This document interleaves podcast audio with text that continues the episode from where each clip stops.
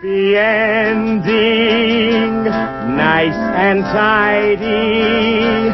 It's a rule I learned in school.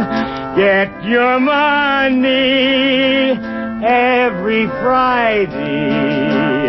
Happy endings are the rule.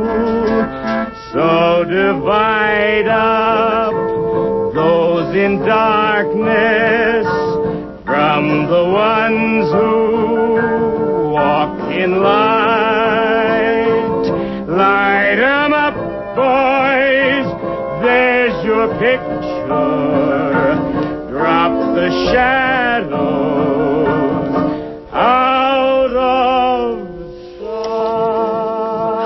today is Tuesday, February the 1st, 2005. It is good, good, good to be alive. Spring has sprung the 1st of February in Berkeley. You know, it's amazing. This beatific town is painted pink with plum blossoms overnight. It's what the Japanese call the spring appearance. For them, it's mostly cherry blossoms. It's so sudden and then gone so soon. You know, we have to kiss the joy as it flies. William Blake used to say that. Uh, he was such an 18th century hippie, a nudist fella, a mystic miracle of a man, but a hands-on printer. Never ink-stained, though, never an ink-stained wretch. Catherine Blake, his wife, said of him, Mr. Blake, he don't stain. Uh, she also said that she had very little of Mr. Blake's company, for he was always in heaven, you know, with the angels. As the poet Rimbaud writes, be always drunken, be drunken with wine, with poetry, or, or with virtue, as you please, but be always drunken, yes. I can just get high on the air out there, uh, I think of joy as a sacred obligation. It's an obligation to those uh, who are dead. Do not give way ever to despair. That's the last temptation, you know. Even Christ was tempted to despair. It's our job to stay in the dance, damn it. Especially when the air is like wine and the earth is forgiving us one more time. Oh, the flowers out there are so wild, they're running away across the hills, and there's green everywhere and gold, and I feel like the old sage. What was that funny old sage dancing in the woods, making love to trees? anyway, I've decided no more venting this year, no more kvetching. Of course, I can't, I can't stick to that. One morning, I was sitting on my back balcony last week and I watched a homeless man pulling four shopping carts down the middle of the road. They were piled high with his belongings and covered with blue plastic. I looked away with this groan of compassion fatigue and then I noticed he was doing a little dance step, singing to himself. Suddenly, I felt jealous. Uh, I mean, he seemed to be having a nice day. He looked up and waved, and I waved back. Perhaps he felt sorry for me, sitting all alone there on a bright sunny day with no company except my cat. My cat's name is Felony. She walked to the edge of the balcony to check him out, and she decided not to invite him up.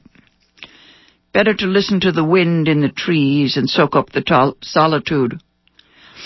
Felony's getting old, like me. I envy her. I envy her cat's concern.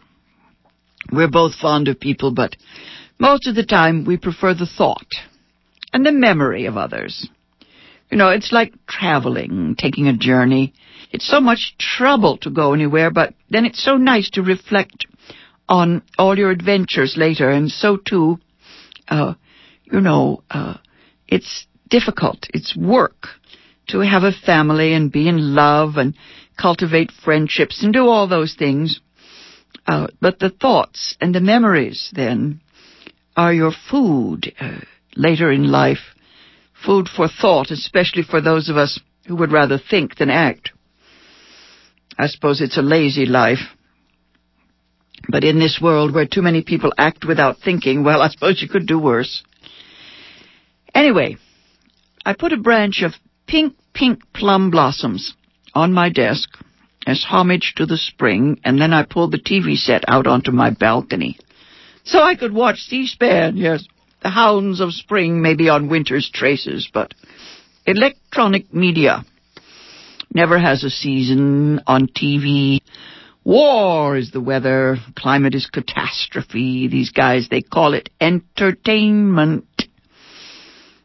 I watched some of the World Economic Forum in Davos, Switzerland. All VIPs. I watched Bill Clinton, Bill Gates, Tony Blair, my favorite Irishman Bono, President of Nigeria. Obasanjo is his name, I think. He was in full ethnic regalia, quite gorgeous. He's also chairman of the African Union. He spoke about the brain drain, Nigerian doctors opting for life in the U.S. President of South Africa, Thabo Mbeki, was there. He explained debt cancellation and capital flow. There was a woman, one woman on that panel, the Swiss moderator, uh, organizing things. I thought how it is that so many good people, even VIPs, uh, try so hard to do the right thing. Bono said that he's going to devote the rest of his life to this work, the uh, the work he does for uh, data. Um, that's debt cancellation, uh, Africa, AIDS, all the good stuff, you know. He says it's not a cause, it's an emergency. All the usual suspects, raising all the usual issues, talking and talking. Should we have an international tax? Should we have systems building, etc.? Bill Clinton said, well, of course, it's peanuts. It costs peanuts to save millions. It's cheap. While Bush wants another 80 billion for another year of war. Now, all this is so well known to so many that I've gotten a little impatient with it all. I like Sharon Stone. She's the one who stood up at some point, uh, said she'd give $10,000 and all the others are asked to pledge right there. Just do it. Just cough up the money. Show me the money, is what she was basically saying, and she got some action. Bill Gates can't do it all, folks. Doing his best. Sharon Stone made me think of the first time I did a pledge drive here on KPFA. I used her technique, yes. I pulled out my uh, wallet, my coin purse, and for radio, I let the change rattle onto the table here and uh, I used the uh, those dollars, those big Susan B. Anthony dollars. that was back when membership in KPFA was twenty five dollars, and I said, "Let's get it up for KPFA." Here's my money. Where's yours? Now, next week, next Tuesday, we'll be starting another uh, pledge drive. It's sixty dollars these days for basic membership. And once again, we'll ask you to subscribe. Uh, I'll be on three Tuesdays demanding cash. Yes, demanding your funds. Uh, I won't be on Thursday mornings because they have a different plan for uh, the morning show, but uh, I'll be on again there after the marathon. But uh, during the uh, three half hours, I will be asking you to subscribe. I have premiums one of them is Will in the World or How Shakespeare Became Shakespeare. I'll be offering that one next Tuesday. Uh, it's Stephen Greenblatt's biography of Bill Shakespeare. And there's a lot of material here that I've used. I think last week I used it. It's the background on The Merchant of Venice. There was a, a trial uh, during Shakespeare's time. Uh, he saw a fellow hanged, a fellow who was accused of being a Jew, and there's all kinds of tie-ins. The fellow was suspected of having tried to assassinate Queen Elizabeth I. Very interesting background material. That movie has just come to the screen with Al Pacino as Shylock the Jew and Jeremy Irons as the title character, Antonio the merchant. Uh, highly recommended. I loved it. It was funereal, funereal, but uh, I think it just might be art. I could be wrong. If you think so, write me a note and tell me so. and all three Tuesdays, I'm going to throw in the mix uh, one book of my own this year. I might try that and see if people are interested. I will combine it with a tape uh, reading from that same book and see if that's appealing to uh, KPFA listeners. That book is Over by the Caves. It's an old collection of short fictions, and some of the stories in there uh, make nice CDs. But I'll explain all that next Tuesday at 3.30. And yes, uh, that book and um, my um, second book, Mind Over Media, are available on Amazon.com if you're interested, and at Cody's Books here in Berkeley. Uh, or you can write to me here at KPFA for lists of books and tapes and all that good stuff. I do not have email, folks. Uh, I've become a closet introvert. I've decided to come out and go in. But I do so love your letters and the emails you send me here at the station. If I have neglected to write you, it is, um, well, it's a shame, and I will try to get around to um, everyone here. I have a note here. What is it? One note upset me today. Uh, someone was upset because we broadcast the uh, execution at San Quentin, and I just want to say that that's um, not a decision I make. That's the news department folks. Uh, what I need are the letters in which you try to straighten me out. How else would I learn? Uh, I had a recent listener who was very cross with me.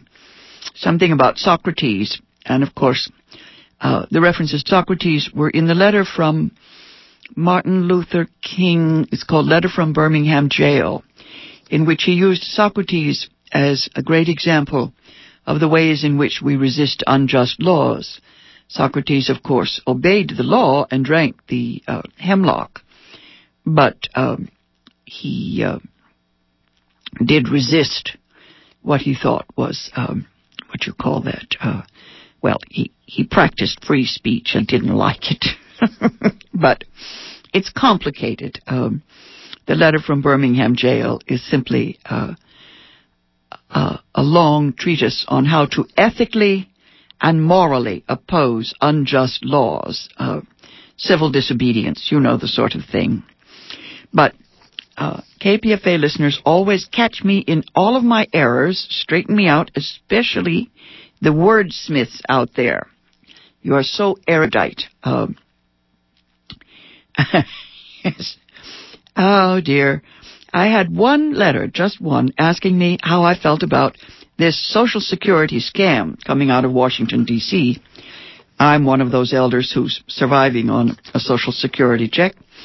I have the great fortune to have HUD housing, so I can never complain, but with regard to this Social Security thing, I do want to refer you to something that I found delightfully funny. Uh, it's called Unsocial Insecurity. It's in the comment section of the Talk of the Town in the New Yorker, January 24th and 31st. Now, uh, when I read it, I copied it to send to some of my dear, dear acquaintances. I am shocked, shocked when some of my acquaintances tell me that they, well, they're buying into this bourgeois about Social Security going broke. It's a scam, folks. He's putting us on. I don't know. It just seems that uh, what is it? It's it's intuitive for most people. They they just uh, you know uh, since California's going broke for real, I think they assume that the Social Security situation must be just as bad. Uh, anyway, my favorite favorite New Yorker commentator Hendrik Hertzberg writes under Unsocial Insecurity in the talk of the town. He writes that the administration's campaign to do something about or to Social Security will get a primetime launch in the State of the Union extravaganza, but Bush is already busy softening up the battlefield.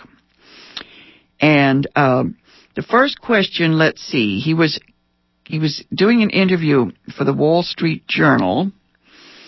Uh, Hertzberg calls the Wall Street Journal the parish bulletin of the non-evangelical wing of Bush's political base.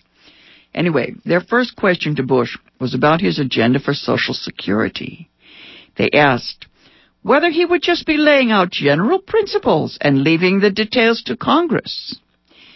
And Bush said, um, no, not necessarily so. And then he said this. This is a quote.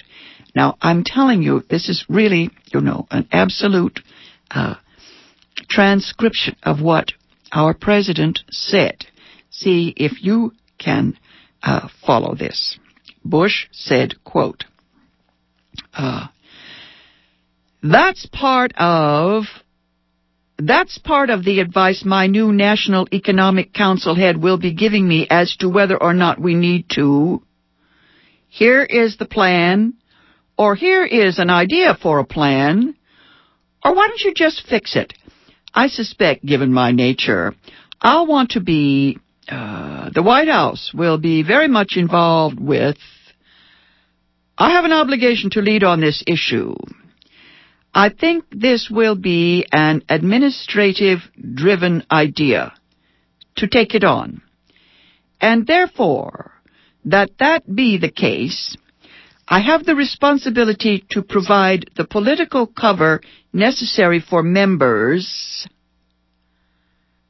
I have the responsibility to make the case if there is a problem. And I have the responsibility to lay out potential solutions now, to the specificity of which we'll find out. You'll find out with time. That's the end of the quote from the President of these United States. Um, hmm, I wonder. I wonder how we can diagnose that, you know. Uh, anyway, Hertzberg goes on to say even a professional actuary might have trouble parsing that one. The initial thrust of the Bush approach, as laid out in his own comments in speeches and memos by various assistants, uh, is clear enough. He's got two big themes. First, Social Security is in crisis, running out of money, about to go bankrupt unless something drastic is done. Second, privatization eliminating part of Social Security and replacing it with a system of individual private investment accounts financed from a portion of workers' payroll taxes. That, he says, is somehow the key to avoiding the catastrophe, and it's also a fine thing in its own right. Mm-hmm. About a month, more than a month ago, Bush proclaimed at an economic summit this is one of my charges, is to explain to Congress as clearly as I can the crisis is now. Whoop. he does. He does indeed have some splaining to do.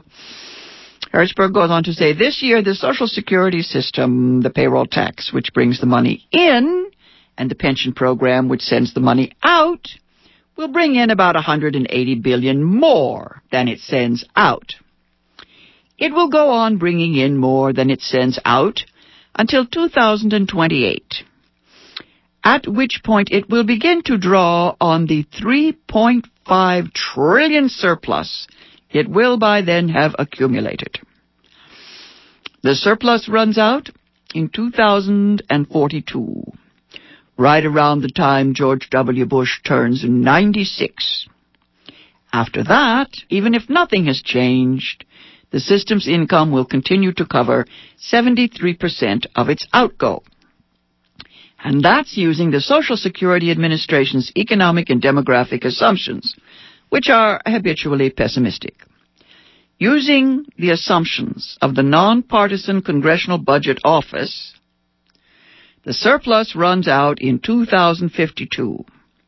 And if one uses the economic growth assumptions that Bush's own budget office uses, when it calculates the effects of his own tax cuts, then the surplus runs out in, uh, maybe never.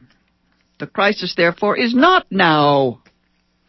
It's as bogus as the Alliance for Worker Retirement Security, which in reality is a fake grassroots front, an astroturf front for the National Association of Manufacturers. There is no social security crisis, and there is not likely to be one.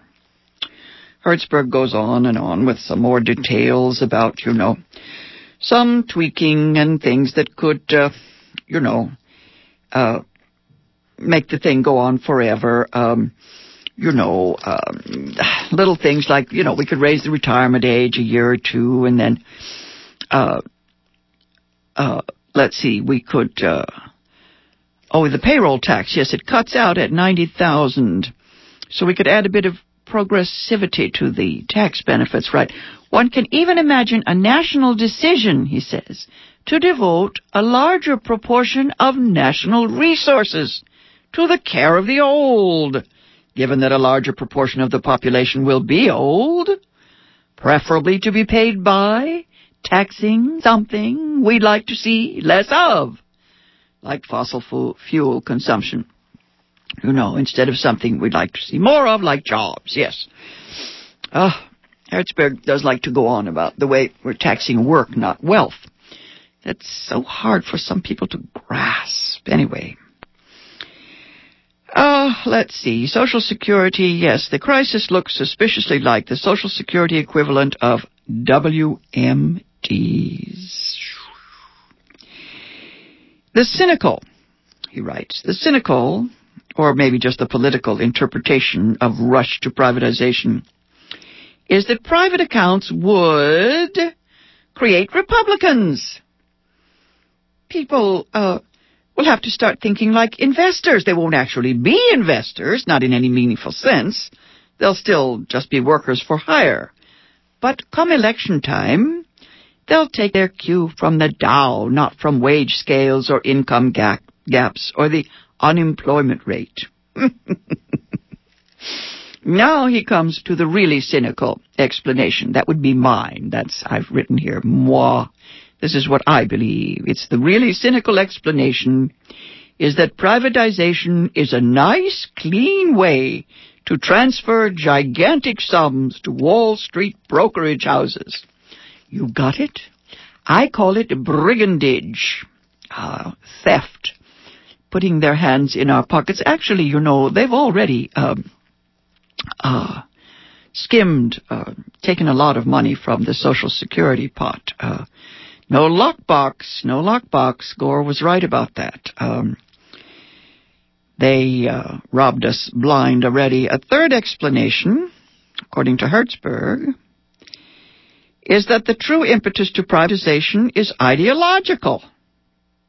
Now, to say that is not to say how awful, it's actually a compliment. Ideology is less depraved than crude self-interest. even when it gets you to the same place. One person's ideology is another person's values. The values behind Social Security privatization are not terrible. It is good to save. It is good to be self-reliant. It is good to plan ahead. It is good to be the little pig who builds his house of brick rather than straw. But it's not as if these values were not being taught in hundreds of other ways in our lives, and there are other values too. Values suggested by the words social and security. Yes, self-reliance is good, but solidarity is good too.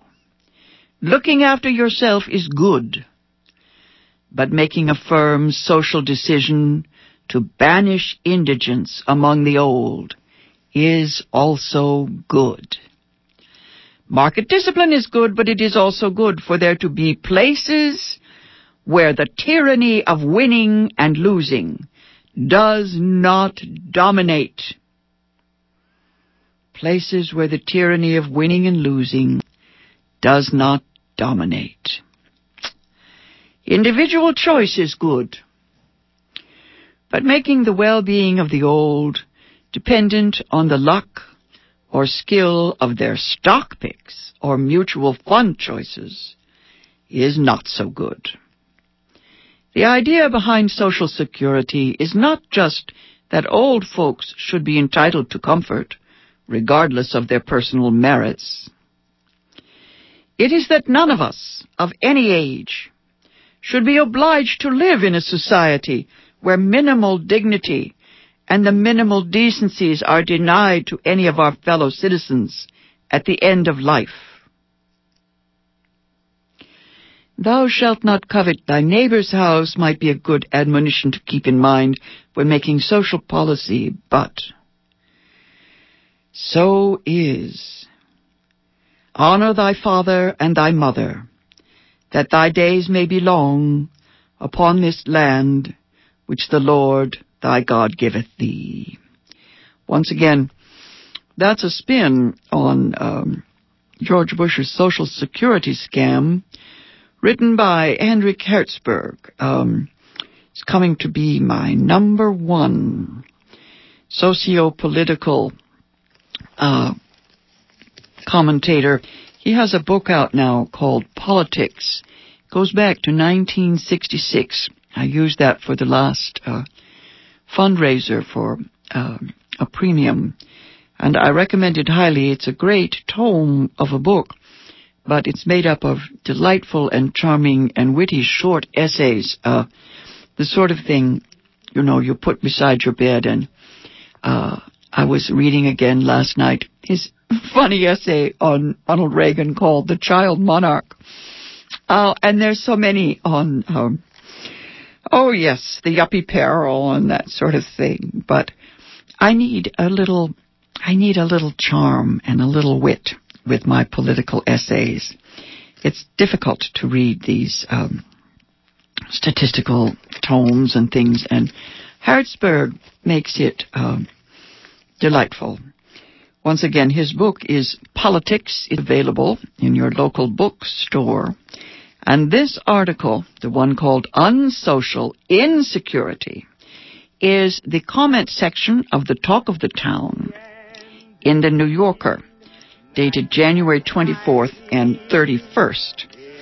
I'll be back on the air next Tuesday, and we'll raise a fortune for KPFA, and I will have yummy premiums for you at that time. Till then, go easy, and if you can't go easy, Go as easy as you can. So divide up those in darkness from the ones who walk in light. Light up, boys. There's your picture.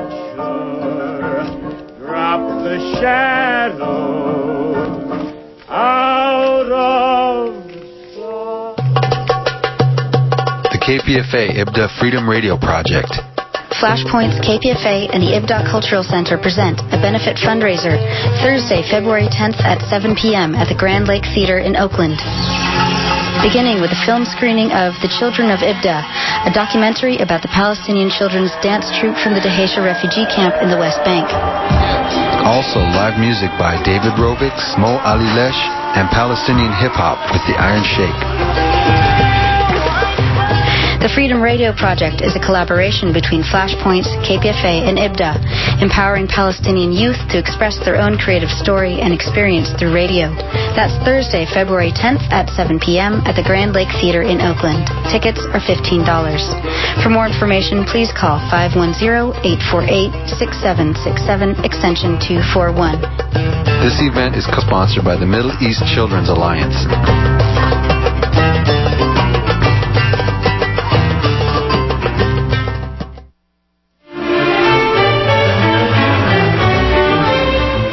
Activist Series at the Berkeley Fellowship presents Carolyn Scarr, Ecumenical Peace Institute, co-founder Iraq Vigil, and interfaith activist, along with Dr. Mark Saper, media public health advocate and co-founder Retropole.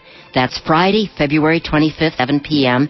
at the Unitarian Universalist Hall, Cedar and Bonita, wheelchair accessible, all welcome, donation to benefit UU Social Justice. Call 510 528 5403.